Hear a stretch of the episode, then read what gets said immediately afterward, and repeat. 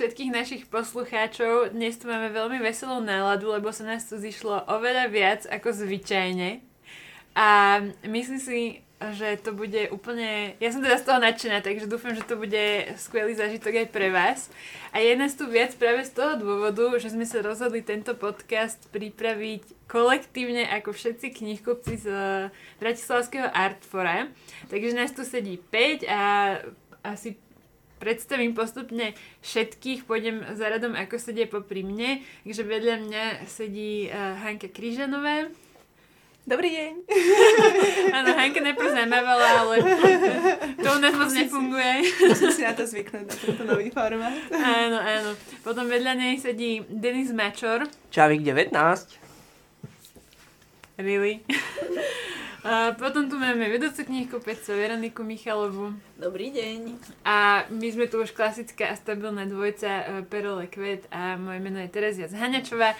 Tak uh, tento špeciálny formát knihkupecký sme pre vás vybrali kvôli tomu, že sme sa rozhodli, že skúsime si zrekapitulovať ten prvý štvrťrok uh, tohto roka, uh, čo sa dialo v, uh, v knižnom svete, čo sa dialo u nás v Artfore a Uh, možno vám tak povedať z našej vlastnej skúsenosti s týmito knižkami, uh, že ktoré sa nám tak najviac páčili. No a vybrali sme si na to veľmi jednoduchý kľúč, pozreli sme sa na najpredávanejšie knihy tohto štvrtroka u nás v Bratislavskom Artfore a každý z nás si vybral teda jednu, ktorú, ktorú vám opäť uh, predstaví a ktorú si prečítal teda. V skutočnosti malo byť tých kníh 10, ale je ich tam trochu viac, pretože tu máme nejaké zdieľané priečky. A potom na záver máme úplne špeciálny uh, knihkupecký typ, pretože to je knižka, ktorú sme si prečítali úplne všetci, čo sa stáva raz za čas, vynimočne. A uh, keď sa to stane, tak je to väčšinou... Uh, Naozaj za, dobrá kniha. Áno, buď naozaj dobrá kniha, alebo je to minimálne znak toho, že nás všetkých nejakým spôsobom zaujala. No dobre, ale nebudeme sa tu dlho zdržiavať. Niektoré budeme iba tak prelietavať a niektoré, o niektorých uh, sa vyjadríme trošku dlhšie. Tak uh, na 10. mieste máme akurát vzdelanú priečku, sú tam teda dve knižky. Jedna sa volá O menší než Andele a je to kniha Mareka Orka Váchu. Je to taká útla knižočka z vydavateľstva Cesta, ktorá momentálne je vypredaná a asi tak ja neviem, uh, niekedy začiatkom apríla bude dotlač, takže uh, ak máte záujem váš obľúbený autor je Marek Orkovácha, tak určite nech neujde vašej pozornosti, ale viac sa budeme rozprávať o tej druhej knižke, ktorá je na 10. mieste s rovnakým počtom predaných kusov a to je kniha Otázka smrti a života. Tak tu predstavím Veronike, uh, ktorá si ju aj prečítala. No, neprečítala som úplne celú, ale som v procese čítania. Uh, je to kniha, najnovšia kniha Irvina Jaloma, ktorého asi viacerí naši poslucháči poznajú. Je to známy psychiatr a psychoterapeut a je známy buď svojimi knihami práve z tej psychoterapeutickej praxe, alebo takými životopisnými knihami rôznych filozofov. Um, tak asi mnohé jeho knihy už boli v popredí nejakých rebríčkov, ale hlavne je to taká stálica, hlavne v okruhoch psychológov a psycho, psychiatrov a psychoterapeutov a všetkých ľudí, ktorých zaujíma ľudská duša, tak uh, myslím, že by si mali aspoň jednu Jalomovú knihu prečítať, lebo sa to fakt veľmi dobre číta. On je taký autor, ktorý umí psát no a táto kniha je ale veľmi špeciálna, pretože ju napísal spoločne so svojou manželkou Marilyn Jalomovou, ktorá je tiež uh, známa spisovateľka, lenže sa venuje úplne iným témam. Napríklad napísala knihu History of the Breast, dejiny prsníka. Takže ona je taká, že antropologička, historička a francúzskej literatúre sa venovala No a venovala, pretože toto je kniha o jej umieraní a smrti. A, a veľmi pekne sa to začína. Začína sa to tak, že idú spolu na prechádzku, potom čo Marilyn diagnostikovali uh, viacnásobným mielom, čiže proste v zásade neliečiteľnú rakovinu Ona má 87 rokov, on 88, takže už v takom pokročilom štádiu života. A hovorí, že počúvaj, Irv, ja som... Ja mám taký nápad, že musíme napísať spoločne knihu. A bude to záznam toho, čo teraz ideme prežiť spolu. Lebo ty píšeš veľa kníh, ja píšem veľa kníh, ale ešte spoločnú sme nenapísali a teraz máme poslednú šancu. A on že počuje, ale ja mám teraz rozrobenú takú inú knihu, takú hrubú existenciálnu psychoterapie, tiež teraz nedávno vyšla. že to musím dorobiť, že to nemôžem teraz. A potom vlastne si uvedomí, že čo to hovorí a že dobre, tak nechajú všetky projekty bokom a pustia sa teda do písania spoločnej knihy a je to naozaj písané tak, že jednu, kapitolu píše on a druhú ona. A je to taký dojemný a za, zaujímavý príbeh ich vzťahu, spomínajú tam o to na svoj život a tak ďalej. A potom posledných, neviem, 10 kapitol je už teda iba Irvinových, lebo je to o pohrebe, o smrti a o tom, ako sa s, tý, s tou smrťou svojej manželky vyrovnával. A to je možno tiež taká zaujímavá časť, pretože on mnohým svojim pacientom porov, e, pomáhal vyrovnávať sa so smrťou, ale tentokrát to bolo také iné, lebo pomáhal sám sebe. Takže jedna naša zákazníčka prišla a kupovala si, tuším, už tretiu túto knihu a hovorila, že to je taká kniha, ktorú si môžete kdekoľvek otvoriť, prečítať si kúsok a dostane vás to. tak, um, myslím si, že naozaj je to veľmi akože zaujímavá kniha. Určite ľudia, ktorí majú radi Aloma, tak by si ju mali prečítať. A, ale aj ľudí, ľudia, ktorí možno majú, a teraz to je tak, že máme tú smrť v blízkosti oveľa viac ako v minulosti, posledné dva roky myslím si, tak by to mohlo byť, lebo nie je to kniha depresívna, to je super, že je to kniha o, tom, o tej ceste a je taká popisná veľmi a sú tam aj tým, že on je psychiatr a teda psychoterapeut, tak je tam aj tak veľa nejakých pomocí, ktoré, ktoré môžu pomôcť aj iným ľuďom.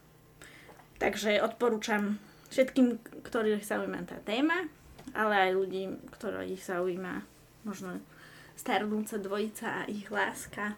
Akože je to taká nadčasová kniha.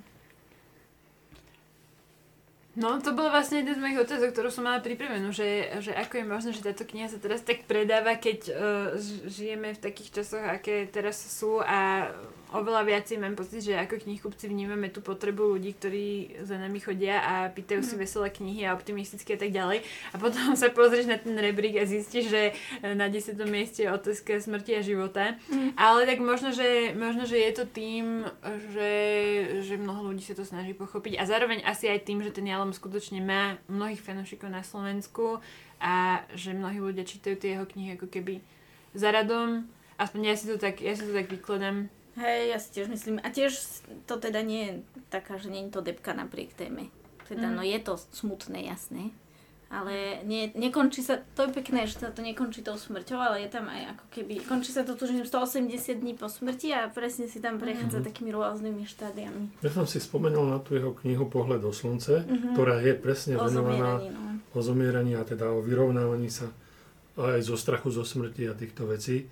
A tá kniha je veľmi dobre napísaná a keď človek má mm, taký ten ťaživý pocit nejaký v sebe a potrebuje sa ho zbaviť, tak ideálne na prečítanie Pohled mm-hmm. do slunca určite. Hej, hej, a to je aj zaujímavé, že on sa vracia k tým svojim knihám, že keď, to, keď ho má človek načítaného, tak vlastne aj v tejto knihe tak sa často vracia keby k nejakým knihám a prípadom. Je to, za, akože je to zaujímavé čítanie napriek téme.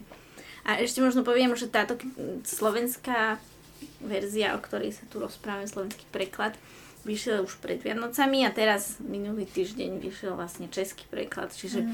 ak má niekto zbierku Jalomov v češtine, tak aj tu vieme uspokojiť túto potrebu. Hey, ale tak slovenčine ho vydáva vydavateľstvo pre médiá, ja si myslím, som trošku väčší fanúšik tých slovenských verzií, lebo majú tvrdú väzbu, ale tak to je asi preferencia osobná. A má veľmi peknú obálku, akože veľmi je tak decentne urobená. Dobre, pozrime sa teda na 9. miesto, kde máme opäť uh, zdieľané dve knihy. Uh, jednou je teda telesná výchova, o tej sme s Perom hovorili už, uh, keď sme rekapitulovali začiatkom roka vlastne najpredávanejšie knihy roku 2021. Napriek tomu, že to je kniha, ktorá už vyšla hádam v roku 2019, tak sa v tých rebríčkoch je vidno, že sa tam konštantne drží a že ľudia majú záujem o túto knihu.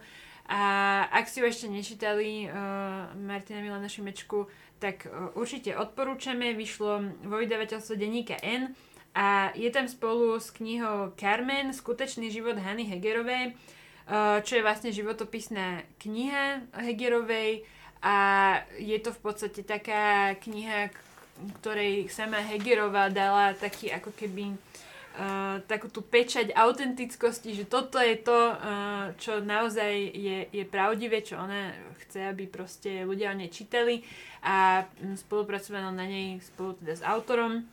Takže tiež určite uh, zaujímavá kniha, ktorá stojí za to a určite ak si fanúšik Hany Hegerovej, ale asi aj, asi aj všeobecne, však ten jej život bol, bol dosť zaujímavý.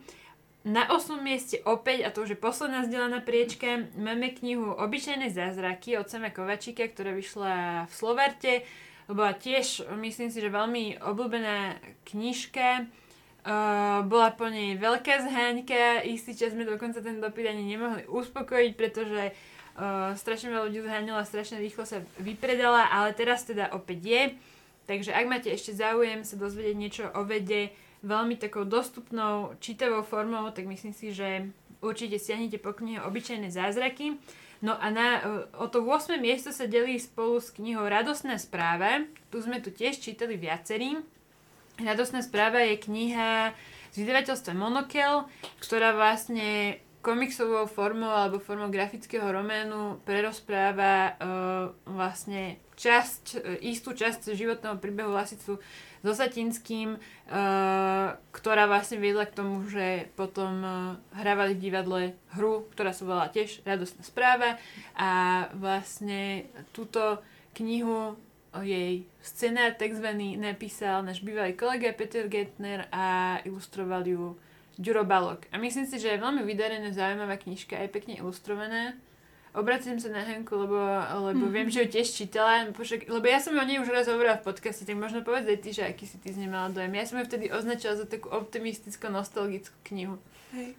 No, mňa veľmi prekvapilo na tejto knihe, že nebola to taká... Ja som očakávala niečo vtipné v podstate, že to mm. bude ako keby kniha nejakých ich tých uh, dialógov a predstavení a že tam viac ako keby to bude sústredené na ten obsah tej ich tvorby, ale je to ako keby ja som to čítala takmer až ako historickú knihu, mm. ako keby ako nejaké svedectvo doby cez práve tú ich tvorbu a cez ten ich život, mm. že ako oni boli ovplyvnení tým režimom a tou cenzúrou a že ako to na nich vplývalo, ako sa oni tými vlastnými dostupnými prostriedkami, že cez nejaké skryté odkazy do tých svojich e, predstavení alebo piesne alebo kade čo snažili ako keby vzdorovať a ako bojovali, že ako sa ich snažili proste neviem, umlčať alebo teda mm. zatvoriť a aby mm. už nefungovali, tak oni akože stále si nachádzali nejakú cestičku, ako potom aj toho Cornela, Cornela Feldváriho mm. dosadili ako teda riaditeľa toho divadla na Korze a to, akože ja som sa tam dozvedela veľmi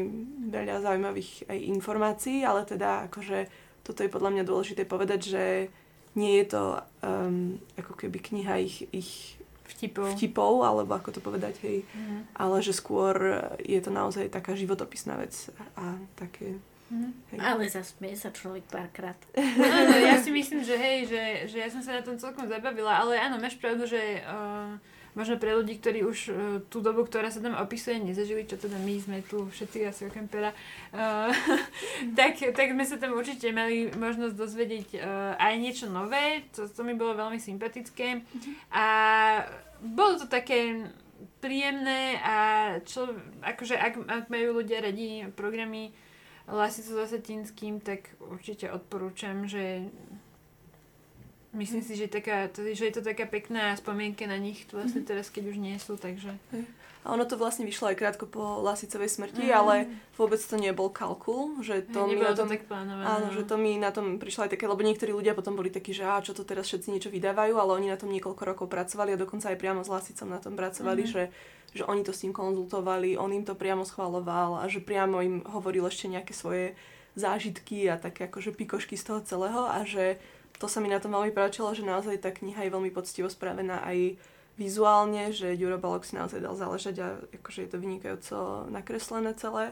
Že aj spraviť takýto komiks je extrémne mm. náročné, aj časovo, aj finančne, aj všetko, takže je to veľký počin, že sa to takto stalo, teda aj vďaka monoklu niečo takéto mohlo vzniknúť a Peťovi Michalikovi, takže podľa mňa je to celkom celkom veľká vec. mm. Vlastne akože na Slovensku tie originálne komiksy vychádzajú pomenej ešte stále aj oproti Česku, takže to, že vlastne ten komiks vznikol z iniciatívy Peťa Michalika z Monokla, z videočasom Monokel, tak uh, už aj to samo o sebe je akože v zásade veľmi taká pekná proaktívna vec.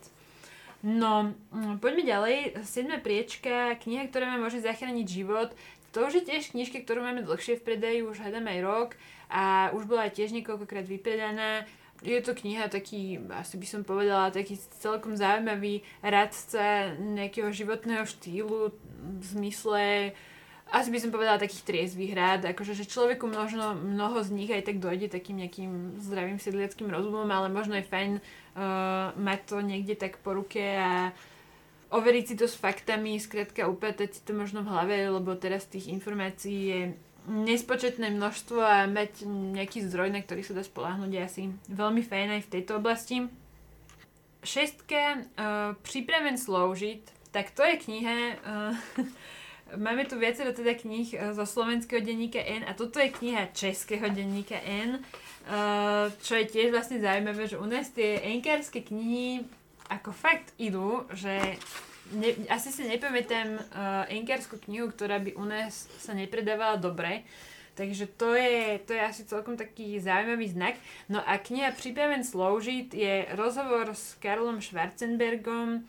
Toho asi netreba veľmi predstavovať. Rozhovor viedla Renata Kalenská a je to v podstate kniha, ktorá dáva asi Schwarzenbergovi taký, taký priestor proste vyjadriť sa veciam, ktoré sa vyjadriť chce zároveň, uh, zároveň tá autorka samozrejme, že sleduje aj zase ona si nejaké svoje tematické linky a tak ďalej, takže opäť asi knižka, ktorá bude um, fajn pre tých, ktorých zaujíma život Karla Schwarzenberga, ale myslím si, že vo všeobecnosti, hej, demokracia, to, ako funguje štát, možno sloboda v štáte a takéto témy, ktoré si s tým Schwarzenbergom možno tak uh, klasicky spájame, tak tu sú rozpísané, rozvedené na viacerých stránkach, takže ak máte záujem o tieto témy, ktoré sú tiež dnes ako veľmi aktuálne, tak Určite. Zároveň je to rozhovor, takže sa to myslím veľmi Bude dobre čítať. hej, rýchlejšie, hej, že nie je to taká nejaká suchá teória.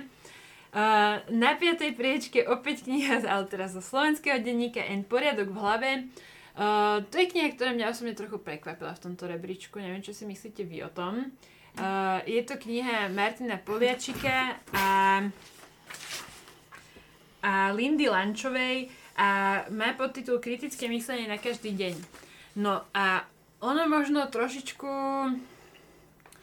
troš, trošku možno by to nebolo také prekvapenie, ak by sme si ju tak spojili s knihou, kni, alebo knihami všetkými Jana Markoša, ktoré tiež sa dosť venujú kritickému mysleniu, ale toto je viacej asi taký až návod. konkrétny návod, hej, že keď to človek číta, tak má pocit až skoro takého, takého učebnicového dojmu, že sú tu um, na niektorých miestach vyložené také názorné obrázky, také uh, Grafiky. Grafiky, hej, ďakujem. Uh, že, že je to také zaujímavé, možno, že je to super aj pre um, učiteľov, pre prácu so študentmi a tak ďalej. Uh, je to tiež aj útlejšia kniha ako tie Merkošové v porovnaní, keď ich mám akože takto nejako uh, komparovať. A, ale zároveň uh, Jan Merkoš tu má aj na zadnej strane odporúčanie, takže určite by som tieto knihy dala do nejakej súvislosti, aj keď teda rozdiely Rozdiely tam samozrejme sú. Uh, posledná kniha, ktorú ešte tak rýchlosti uvediem a potom už uh, dám, uh, dám slovo našim kolegom, len sme chceli ísť teda po poradí v tých uh, ne, najpredávanejších, tak na štvrtom mieste je Mazik s pendrekem v ruce. A to je kniha veľmi nová. A to je, to je kniha, ktorá v podstate v poslednom čase uh, si myslím, že vystrelila najmä kvôli tomu, uh, o čom je, o čom je samozrejme. Uh, má podtitul Proč je současné Rusko takové a proč nemôže byť iné, čo samozrejme teraz množstvo ľudí zaujíma a snaží sa to pochopiť. Uh, možno taký zaujímavý fenomén, čo my badáme v knihkupectve je, že ľudia ani tak veľmi nesiahajú po knihách ukrajinských autorov, ale siahajú po knihách, ktoré vlastne sa snažia vysvetliť to súčasné Rusko a Putina a tak ďalej. Že máte ten pocit aj vy a čo si o tom myslíte? No, ja si myslím, že ten mm, záujem vyplýva z toho, že Putin mnohých prekvapil tým, k čomu sa vlastne odhodlal. A, a on doteraz zbuzoval dojem, určitý dojem zbudzoval, hej, že nie je, a, povedzme, že je zdanlivo racionálny, že dokáže a, s tými politikmi západnými proste a, udržiavať nejaký dialog a tak ďalej a myslím si, že nikto nečakal od neho a, takýto šialený krok.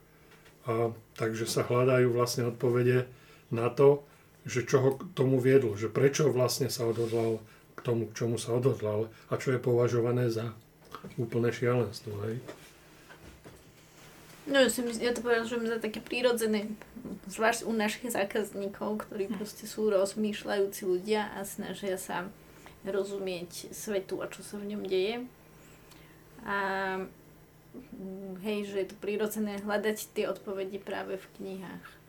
A áno, toto je jedna z tých kníh, ale aj všetci mocní Kremľa a podobné, ktoré zrazu sa proste vyleteli, lebo aj tento mrazík s pendrekem v ruce, tak je druhé vydanie. Takže to nie je úplne nová, nová kniha. No, myslím, že to aj podvedomie funguje, že človek keď sa dostane do nejakého takého kritického momentu alebo do takých nejakých kritických čiast, tak mm. ani, ani akože nemusí sprogramovať po tých knihách, ale ani neviem ako. A už som čítal Galeotyho, musíme si pohovoriť o Putinovi, ktorá vyšla v roku 2019 v preklade a tam som sa dočítal, že to sú akoby stereotypné frázy, s ktorými on vyrukoval teraz, že tam sa to opakuje dookola. Denacifikácia, demilitarizácia, paranoidný je ten celý ruský režim a my sa snažíme ho pochopiť, ale akože je to veľmi ťažké ešte bližšie k tomu pochopeniu, e, ako funguje mentalita v tom Rusku, tak má knižka, ktorú sme kedysi vydávali aj my od Jerofejeva, to je Encyklopédia ruskej duše, to sú také fragmentárne úvahy, niekedy až by som povedal fejtony alebo také notície a sú prepojené takým akože ľahkým príbehom o sivom akože je dobré, je, dob, no, je dobré, no tak je minimálne zaujímavé si to prečítať a aj keď človek nevidie z toho s nejakým akože konštatovaním, že aha, takéto je Rusko, aha, takýto je Putin, tak minimálne je oveľa bližšie k tomu, aby povedal, že takýto podľa mňa byť ešte môže. Mhm. Aj fajn si urobiť o tom nejaký obraz je to inak akože celkom vlastne zaujímavé, že do, do, keď si zoberiete, tak to teraz hodnotíme knihy najpredávanejšie za, ten, za, tie, za tie prvé tri mesiace tohto roka a vlastne sa nám tam hneď dostala uh, táto knižka na takú dosť vysokú priečku a som, som si v podstate skoro istá, že teraz, ak by sme sa stretli takto ale zase o tri mesiace, zase hodnotíme ten druhý štvrť rok, tak tam presne budú tí všetci mocní Kremla, ktorých si ty spomínala, možno aj nejaké ďalšie. Um, Áno, tak ja, ja si myslím, neviem, ja, mňa to vždycky, alebo tak smutn, smutným, smutným, smutnom slova zmysle ma to potešilo, že vlastne naši zákazníci si kupujú tie knihy, lebo fakt som tak pocitila trochu takú hrdosť, že, že ich to zaujíma a že sú to ľudia, ktorí fakt uh, um, chcú vedieť, čo sa deje a chcú to pochopiť. Takže v takom smutnom slova zmysle ma to tak trochu teší, no. Uh, že o tom chcú vedieť viac. Ale čo by som k tej knihe ešte povedala je, Uh, túto knihu vydalo vydavateľstvo Prostor aj z edice Stred a je to celkovo veľmi zaujímavá edícia. Teraz v nej vlastne aj vyšla kniha Božská rovnice, uh, ktorá sa zase venuje astronomii a tomu, čo bolo pred veľkým treskom a nejakému takému matematicko-fyzikálnemu základu vlastne počiatkov sveta. Takže Uh, myslím si, že to je edícia, ktorá, ktorá určite stojí za, to, za povšimnutie a uh, myslím, že ľudia, ktorí sa zaujímajú o, nejaké také aktuálne uh, non-fiction témy, alebo ako to mám povedať, tak si v nej určite nájdu svoje. Dobre, uh, tretie miesto obsadila knižka Najbohatší muž všetkých čias. A toto tiež teda nie je novinka. To je kniha, ktorá už bola niekoľkokrát dotlačená z vydavateľstva Absint, z tej ich uh, historickej edície a má podtitul Život a doba Jakuba Fugera. No, Denis, dvoma vetami, ty si čítal túto knižku. Dvoma vetami je to ťažké, ale jedno z nich je, že uh, som si na tú knižku čakal, že som si vyhľadol ešte skôr, že som bol veľmi zvedavý na to, čo povie o tom Jakubovi Fuggerovi, ktorá bola taká temná eminencia Habsburgovcov, čiže človek, ktorý ich tam v podstate, keď to veľmi zjednoduším do dvoch vied, už som ich presiahol, a, ktorý ich tam v podstate dosadil, lebo mal na to prostriedky a je to človek, ktorý bol angažovaný v našich baniach obchodne. A nebudem vám hovoriť viac, lebo to mám zakázané, takže bohužiaľ musíte si ju prečítať. Ale je to veľmi dobrá kniha. A ešte predsa len nenapísal historik, ale napísal človek, ktorý sa rozumie číslam. A tie sú pri osude Jakoba Fugera veľmi dôležité. Takže tak. Takže ak niekto by chcel vedieť viac bez toho, aby si knižku prečítal, ale napríklad preto, lebo sa ešte nerozhodol, tak vás srdečne pozývame na návštevu knihkupectva Artforum, treba si vyčíhať túto Denise Mačora. A... No, alebo si vyčíham ja vás, ja, ja nemám s tým žiadny problém. A vyhradiť si 15 minút času. Áno, vyhradiť si aspoň 15 minút času a nechať ho rozprávať. No, to ja rád. Dobre, ale je to teda výborná kniha, mnohých zaujala, hovorím, niekoľkokrát vypredaná, teraz našťastie opäť je. Na druhom mieste sa umiestnila naša kniha mesiaca február, ale treba povedať, že to je kniha, ktorá by sa vysoko pravdepodobne v tomto rebríčku umiestnila aj bez toho, že by sme ju podporili nejakou, nejakou akciou, lebo myslím, že aj v marci sa veľmi dobre predávala a jedná sa o knihu Ľudmily Ulickej, ktorá sa volá O tele duše. No ja už som v predchádzajúcom podcaste, neviem či januárovom alebo februárovom, o nej hovoril. A, tak ja len tak e, v stručnosti by som pripomenul, že po o, románoch Ludmile Ulickej, tak tentokrát e, sa Ludmila Ulická predstavuje e, vo forme teda poviedok. Možno to súvisí s tým, že pani Ulická už je vlastne stará dáma a už možno nemá toľko energie na písanie nejakých dlhosiahlých románov, tak tentokrát sa teda pustila do poviedok. Tie poviedky by sa dali, alebo oni sú aj v knihe, sú rozdelené na tri časti. Prvá časť má názov Priateľky. Sú to, sú to také realistické poviedky, je ich, je ich 5. Sú to také realistické poviedky, kde dominuje e, nejaká tragédia, ktorá zasahuje do osudov hlavných postav. Druhú skupinu poviedok o tele duše e, tvoria poviedky, ktoré e, sa zapodievajú takými, mm, ja by som povedal troška takými mysterióznymi témami, ktoré, keď ich človek číta, tak má pocit, že je tam možné, e, že sa tam môže udiať čokoľvek a väčšinou sa tam aj dejú také zvláštne veci a, a, a hlavne sa tam a, dejú a, e, tie finálne veci, ktoré už sa blížia k tej smrti. Povedzme, však väčšinou tých poviedok končí nejakou smrťou a, a, a tá smrť je vždy taká, taká čudesná, vždy je opradená nejakým tajomstvom a, a nejakými takými nevysvetliteľnými vecami. No a posledná skupina poviedok, to sú poviedky, ktoré majú názov 6x7 a teda jedná sa o 6 skupín po 7 poviedok, ktoré teda majú, e, majú také témy, ako je napríklad koniec sveta, koniec človeka, narodenie, choroby, potom je tam e, o, o 7 rodinách a o 7 párov dvojčiat No, e, tieto poviedky sú e, také krátke e, a hodne absurdné, čo sa týka námetov a, a Ulická v nich pôsobí takým až, až cynickým dojmom, takým, z, takým, z takého odstupu, ako keby písala o tých témach smrti a tragédie. Takže mne to pripomínalo trocha tvorbu Daniela Harmsa, ak ste ho čítali, tak, e, tak presne tá absurdita, tam taká Harmsovská absurdita je tam cítiť z tých poviedok, z tých krátkých, z tej poslednej skupiny.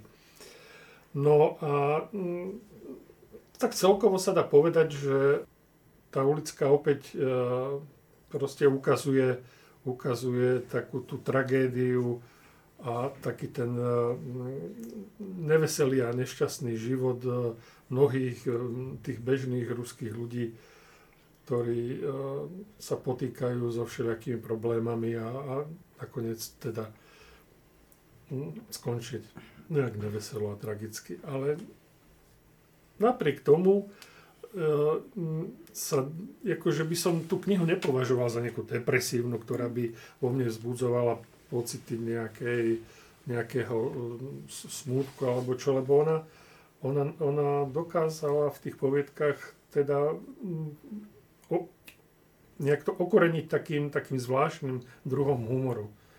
Mm, takže je to rozhodne mm, taký zážitok čítať túto knihu poviedok. Mne to príde, že, že sa ako keby snažila zachytiť tú ľudskú dušu, ktorá je by definition proste nezachytiteľná. A že preto tie poviedky sú také možno absurdné alebo niečo. A ešte mi príde, že po tých megarománoch, ktoré sú minimálne 600 stránové všetky ulickej predošlej knihy, kde práve je to, že aký že jednotlivec má nejaký osud, ale ten je zasadený do kontextu vždycky. Ona, to sú až také rodové ságy proste, vždycky o tom, že ako nás ovplyvňujú naši predkovia, naši známi, naši, um, naši rodičia, a tak ďalej. A že, že ako keby až tak nemáme veci vo svojich rukách. Tak tuto v tých poviedkach sa to snažila skresať úplne na tú podstatu. A je to také... Uh, je to také iné. A je to také zaujímavé. A tiež, tiež neviem úplne furt, čo si mám o tej knihe myslieť, že či sa mi to páčilo alebo nepačilo. no, ja napríklad, uh, teda tiež som čítala tú knihu a vôbec mi nepripadala nejaká temná a ťaživá, že to je taká prvá vec, že napriek tomu, že e, presne to, čo si aj ty hovorila, že tá duša je ako keby tak strašne efemerná, že páči sa mi práve to, ona tam predstavila ako keby, že desiatky osudov a rôznych ako keby variácií na, na ten život a že, že vždy tie ako keby príbehy boli že ona, ona je zároveň vedkynia. A to sa mi trochu odrážalo vlastne v tej knihe, aj taký ako keby takmer až vedecký záujem o to preskúmať tú dušu z každého pohľadu a z každého nejakého úhlu a že na mňa um, tá smrť, ktorá bola prítomná vlastne v každom tom jednom príbehu, pôsobila skôr ako, takú, ako taká nejaká absolútne prirodzená časť toho života. A ona prichádzala v úplne rôznych formách a v rôznych momentoch a boli tam aj také, ako teda Pero už spomínal, že mne to až tak akože trochu kavku pripomínalo, že tú metamorfózu, mm. alebo tak, že, mm. že ten človek zomrel a premenil sa na motýla, alebo že iba tak sa rozkúklil, alebo niečo. A že, že veľmi sa mi páčilo, že ona ako keby sa hrala naozaj úplne s každým aspektom, že, že každý spôsob, ako sa na tú tému dá pozrieť, tak všetko ona pokrýva. A ešte jedna veľmi zaujímavá vec je, že ona kedysi mala, ona je veľmi známa aj tým, že je taká protiputinovská, alebo že sa tak ako keby aj politicky angažuje a bola za to už nejakým spôsobom postihovaná, lebo aj myslím, že e, vlastne otázke práv e, homosexuálov, alebo teda me, menšín. Uh-huh. A že túto práve prvá poviedka v tej sekcii priateľky má ako keby práve taký, e, že je to vlastne ako keby lesbický pár a je to taký akože ľúbosný ich príbeh. A prišlo mi to veľmi pekné, že ona naozaj sa snaží pokrývať úplne, že nielen uh-huh. rôzne ako keby typy vzťahov alebo životov, že sú to osemelí ľudia, sú to ľudia, ktorí sú rodičmi, sú to ľudia, ktorí žijú v pároch, sú to deti, sú to že ako keby úplne takú tú komplexnosť celej ľudskej existencie a že sa mi páči, že to má naozaj strašne veľa um, odtieňov a že tá mozaika mi na to ako keby veľmi dobre sadla mm. na tú tému, že lebo neexistuje podľa mňa jedna pravda o tom, že čo je duša alebo čo je smrť, a v tom prípade je mi veľmi sympatické práve tento je vedecký prístup, že sa snažila dodať toľko vzoriek, koľko bolo možné na to, aby, aby človek... A, a zároveň nedáva žiadnu odpoveď nakoniec. Mm. A to je podľa mňa pekné na tej knihe, že tam, keď to dočítate, tak úplne si nie ste istí, že vlastne tak, tak čo teda, tak čo je tá duša, alebo čo je to telo. Lebo to je, ona iba podáva vlastne desiatky možností, ale akože kladie veľmi veľa otázok, ale tie odpovede si vlastne každý môže z toho vydedukovať nejakým spôsobom sám. Hm, to som rada, že si spomenula vlastne aj tu jej možno trochu takú politickú orientáciu, lebo to možno niektorí ľudia tiež teraz riešia, že mal by som, mal by som e, čítať teraz ruských autorov a ruské knihy, e, že ako to mám vnímať. No a podobnú otázku si prelož, e, teda položil aj prekladateľ Jan Strasser, ktorý predložil hodou okolností aj túto knihu a odpovede na ňu práve v našich novinách čo čítať, takže to je taký teaser, že ak sa chcete zastaviť niektorom z našich knihkupectiev, alebo teda aj v iných knihkupectvách, je, sú tie noviny po celom Slovensku, tak um, vlastne tam Jan Strasser má takú, má takú krátku úvahu o tom, že či môže a či chce ešte naďalej stále prekladať teda ruských autorov. A ja si myslím, že že má na to takú peknú odpoveď, takže to vám dávam do pozornosti, tento, tento pekný článok.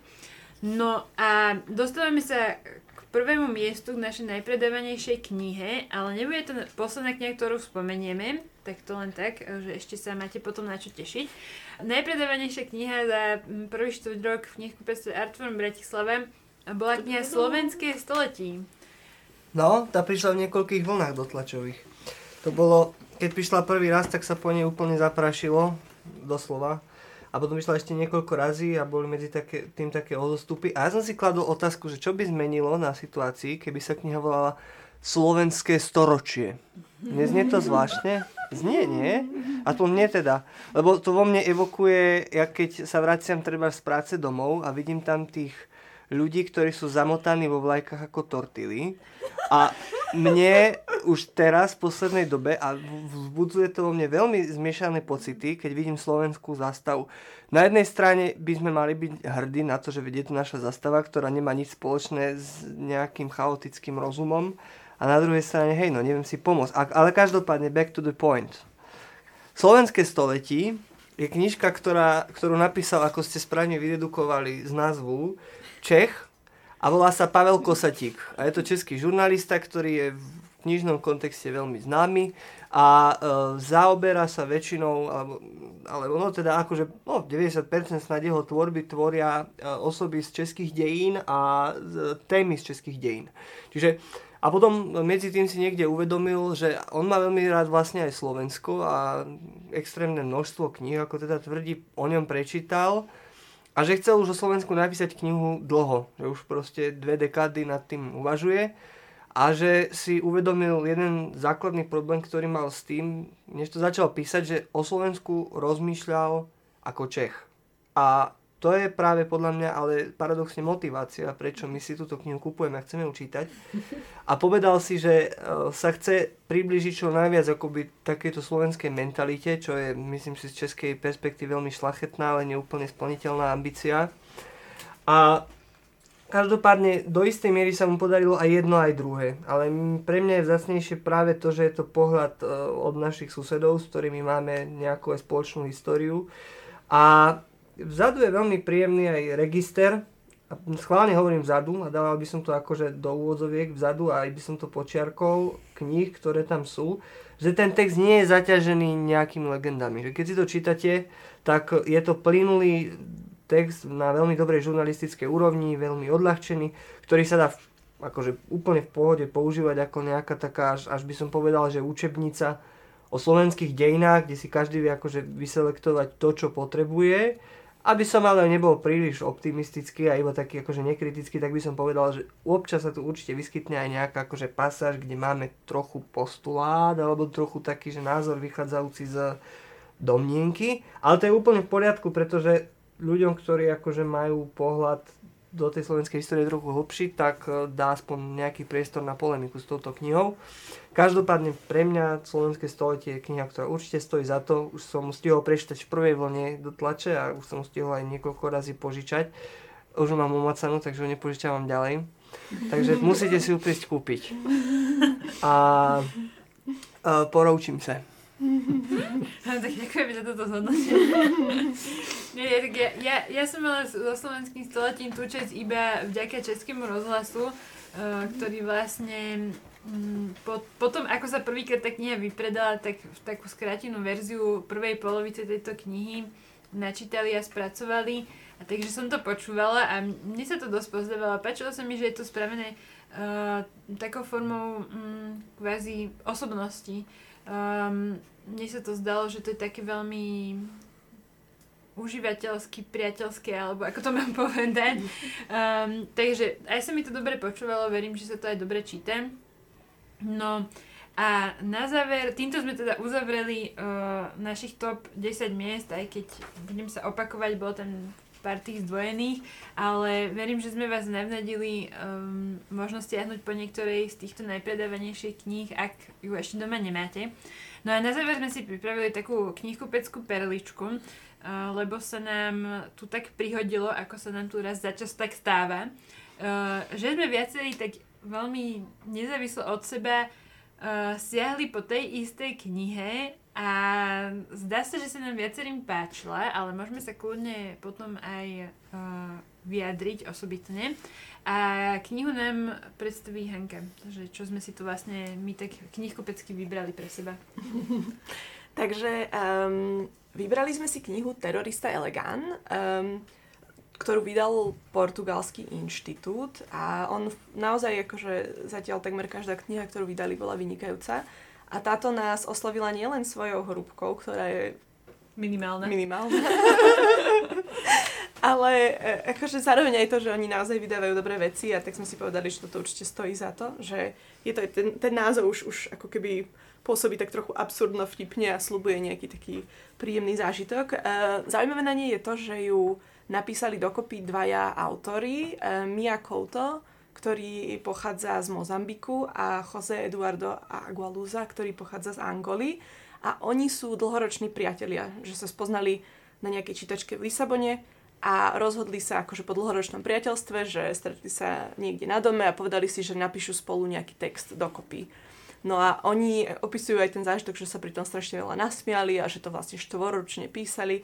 No a sú to také tri poviedky, ktoré sa naozaj vynikajúco čítajú, že ja som po prečtaní tej knihy úplne mala pocit, že presne toto sa mi teraz zišlo do tých temných časov, že oni um, v tých poviedkach spracovávajú témy, ktoré vôbec v skutočnosti nie sú jednoduché, že objavujú sa tam témy rasizmu alebo postavenie žien v spoločnosti, ktoré teda akože nevždy je úplne optimálne.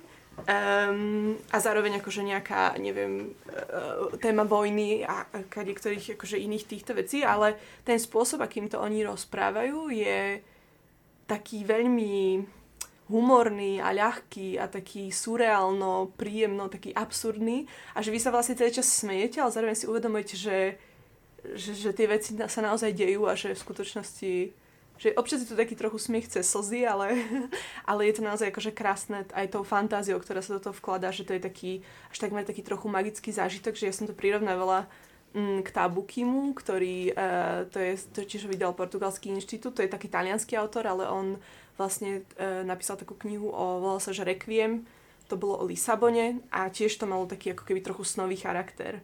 Alebo potom napríklad ten Alan Mab- Mabanku, uh-huh. čo napísal Rozbitý pohár, že tiež je to vlastne z, uh, ako keby štýlovo podobné, že sa tam prelínajú také, také každodenné, zvláštne uh, situácie z nejakej af- každodennosti jednej africkej krajiny. A prelína sa to v podstate ako keby s takými hlbšími spoločenskými témami. Mm-hmm.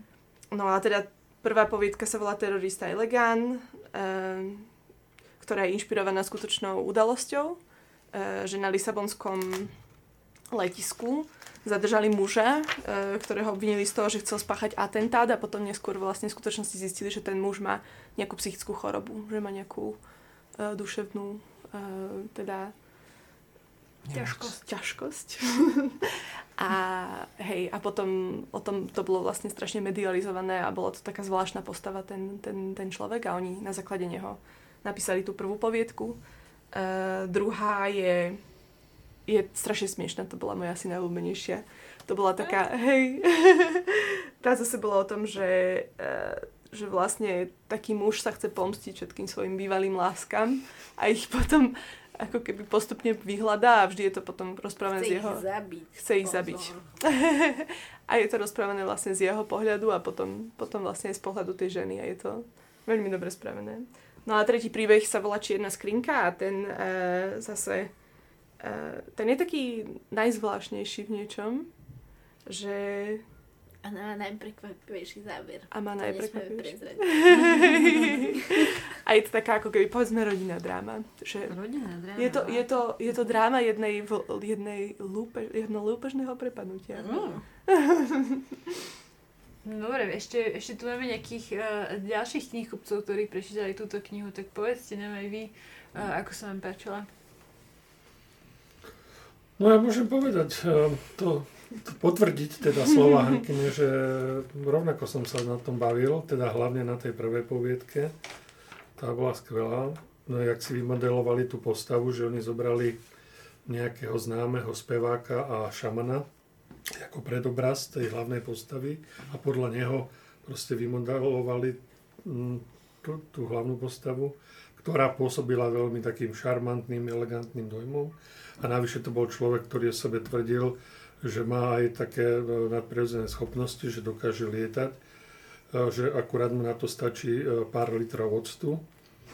A okrem toho, okrem toho dokázal teda aj vyháňať zlých duchov, keď boli tí ľudia nejakým spôsobom posadnutí, alebo teda pôsobili dojmom, že ich ovládajú nejakí zlí duchovia, tak tak, Každý má nejakého zlého ducha v skutočnosti. Hej, hej, a hlavne, hlavne tam tie ostatné postavy, oni boli teda zaťažení takými rôznymi, tou minulosťou boli zaťažení a, a nevedeli sa s tou minulosťou nejakým spôsobom a, ako keby vyrovnať. Hej, tam to bolo cítiť v postave toho vyšetrovateľa, povedzme, teraz aj jeho kolegyne, ktorá kedy si s ním mala vzťah a tak ďalej, že, že veľmi dobre je vystavaná tá poviedka a, a, a dovedená až do takého, do takého mm, no pre mňa trocha prekvapivého vyvrcholenia. Hej. Mm že tam to není vlastne z začiatku jasné, jak to asi môže dopadnúť s tým, mm. s tým chlapíkom a že veľmi, veľmi dobre to bolo akože vystavané. No, čo sa týka tej druhej poviedky, rovnako zábavná, hlavne e, tie rôzne uhly pohľadu na tú, na tú e, jednu vec, povedzme, že keď sa na to pozeral ten človek, ktorý veľmi odhodlane došiel za tými ženami s tým, že ich chce teda skantriť a a potom, jak celú tú záležitosť a celý ten vzťah možno videli oni a tak ďalej, že to bolo veľmi pekné. No a tá tretia povedka, tá, tá pôsobila na mňa trocha ako keby uh, tak tematicky nepatrila k týmto dvom. Tie boli také, také absurdné, také, také hodne humorné a tá posledná bola tak dosť vážna. A, a ale zase, zase bola tiež, e, čo ich možno spájalo je to, že to prekvapivé vyvrcholenie tej poviedky, že to je vo všetkých troch. A tak bola absurdná aj tá posledná. Mm. Akože vlezie niekto oknom a dáš mu polievku a má celý čas masku na sebe, vieš, akože keď si predstavíš Mm-hmm. Ale pôsobili, pôsobili tak divadelne všetky tri tiež. Mm-hmm. Ja mám pocit, teda neviem, či iba tá prvá, alebo všetky tri, že vlastne boli sprac- oni spracovali aj ako divadelné hry. Myslím, že to sa tam vzadu aj píše. No, áno, myslím, že áno. Že to Takže, boli pôvodne písané ako divadelné hej. hry. Takže určite to má nejaký, nejaký základ aj tam. A uh, Denis, ty si tiež čítal túto knihu? Nie. Ty, ty si jediný, čo, čo na ňu nes- nestiahol. No, jasné, že nie, lebo ja mám chvíľu problém s tým, že keď všetci mi niečo chvália, tak ja si to neprečítam. Ale čítal som, uh, čítal som iné knihy, čo vy nie. Poriadku.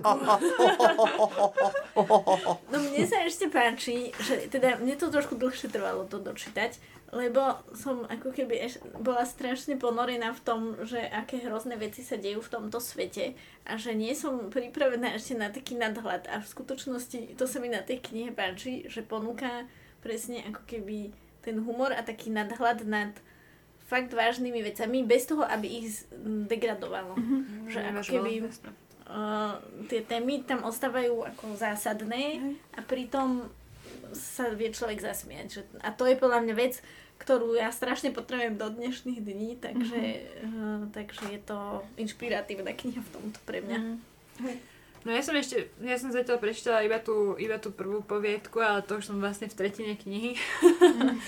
ale akože páčilo sa mi to, mm, asi určite čitateľ potrebuje byť pripravený na to, že sú tam také absurdnosti a že uh, ak niekto tak, tak, takéto veci nemá rád, tak asi sa v tom uh, úplne nenájde. Zase na druhú stranu, um, ak niečo také obľúbujete a presne chýba vám teraz možno trochu toho humoru a nadhľadu, tak, tak určite je to skvelá voľba. Uh, Portugalský inštitút všeobecne dáva veľký priestor, myslím, že svojim prekladateľom a prekladateľkám pri výbere tých uh, diel, ktoré chcú prekladať, takže asi môžeme poďakovať pani Zuzane Greksakovej, že sa, že sa na to podujala, mm-hmm. že túto knihu vyťahla uh, práve a že teraz teda vyšla v období, ktoré zdá sa aj veľmi túto knihu potrebuje. Um, takže to je, to je myslím si, že super. A táto kniha opäť, ako aj niektoré iné z Portugalského inštitútu, obsahuje aj rozhovor s autormi, uh, vlastne na záver tej knihy, ktorý tiež viedla teda prekladateľka Zuzana Grexaková, takže tam môže čitateľ zase trochu viacej spoznať aj tých autorov. A mne sa to, mne sa to veľmi páči, že to vlastne, že vlastne takú možnosť uh, ponúkajú, že, že sa ju pokúšajú zrealizovať v tých svojich knihách, lebo mne, mňa to ako čitateľa vždy poteší, keď sa potom o nejakých uh, autoroch, ktorý, uh, ktorý diel som si práve prečítala a v živote predtým som o nich nepočula, že vlastne mi tam hneď poskytnú taký priestor, ako sa o nich môžem dozvedieť viac. Takže uh, za toto uh, ja d- určite dávam Portugalskému inštitútu nejaké červené body. Môžete si za ne niečo kúpiť. Áno, malé ja, bezvýznamné plus, ako sa ja hovorí. Ja chcem pripomenúť, že teda jeden z tých autorov, a teda ten Agualuza, tak od neho vyšli uh, už dve knihy, ktoré sú stále dostupné. Mm-hmm. Jedna vyšla v Slovárte a, a druhá, nie, už neviem v ktorom českom vydavateľstve. Tiež neviem, či tam nebol prostor alebo niečo a, také. No, je to možné, no, ale len chcem povedať, že uh, on tento autor ma už zaujal vlastne tými predchádzajúcimi knihami, a kde jedným z rozprávačov bol Chameleon. To sme čítal, to sme to si čítal, no, no, to, si, to sme sa tak vidíš. No. To sa ale nie, to nie táto kniha. Hej, hej, hej. ale teda, akože obi, obidvoch predchádzajúcich knihách vlastne potvrdil, uh, že je veľmi dobrým rozprávačom. A aj od uh, toho druhého autora Miyakuto, tak od od neho tiež je dostupná kniha práve od Portugalského inštitúta, volá sa Spoveď Levice, myslím. Áno, to mi spomínal Marek Vadas, keď si bol kúpiť tohto teroristu, že, že od neho čítal tú Spoveď Levice, že aby som si ju prečítal, sme sa akurát bavili o tom. No skvelé, tak vidíte, nakoniec nám ubehla hodinka, ani sme sa nenazdali. A neviem, možno, že ak sa vám tento format páčil, teraz sa obraciam na vás kolegovia, kolegyne, tak si to možno o 3 mesiace zopakujeme. Uvidíme. Jasné. Denis je väčšiný optimista, to ak niekto chodíte do nášho knihkupectva, tak už to o ňom asi viete. Dobre, ukončíme, ukončíme túto debatu, lebo asi už nám neostáva nič iné, iba, iba sa to smiať na Denisových rečiach. Ale ďakujeme, že ste si nás e, vypočuli a uh, budeme sa tešiť, ak nám dáte spätnú väzbu na tento neštandardný formát. Ak sa vám páčili, ja som teda veľmi otvorená tomu, že si ho ešte niekedy zopakujeme. A ak, ak túto kolegovia a kolegyne ešte z tohto podcastu neošediveli, tak uh, dúfam, že sa pridajú aj na budúce. Veľmi radi. No, tak, e, tak ako vždy vás pozývame do našho internetového obchodu www.artforum.sk e, do všetkých našich kamenných kníh kupectiev po celom Slovensku. E, pozrieť sa na pekné knižky, nechať si poradiť od našich kolegov a kolegyň a neviem, určite sa s vami radi stretneme a porozprávame sa o knižkách, lebo možno ste to už aj z tejto poslednej hodiny načítali, ak ste sa s nami ešte nestretli, tak my sa o knižkách rozprávame veľmi radi. Takže uh, radi s tým potrebujeme aj vás. A snáď vám to bude aj na niečo dobré, že si vyberiete na nejaké pekné nové čítanie. Takže teraz sa určite oplatí prísť do našich knihkupectiev. Máme nové noviny, čo čítať. Uh, práve dnes končí akcia uh, s Milanom Kunderom, keďže ten teraz oslavil 93. narodeniny, tak knihy Nevedomosť a Sviatok bezvýznamnosti ponúkame za 9,30 eur ako jeho narodeniny. a takže keď máte záujem ešte dnes ich kúpiť vo zvýhodnenej cene, dnes meaning v nedelu 3. apríla, uh, tak, tak ešte dnes sa to dá. A Pero, čo som ešte zabudla povedať? Ja myslím, že si spomenula všetko, čo bolo treba spomenúť. Tak to je šokujúce, lebo väčšinou sa mi stane, že niečo zabudneme, pero ma doplní. Dobre, takže naozaj už môžeme dnešný podcast ukončiť. A ďakujeme vám, budeme sa na vás tešiť na budúce. Dovidenia. Dovidenia. Ďakujeme za pozornosť.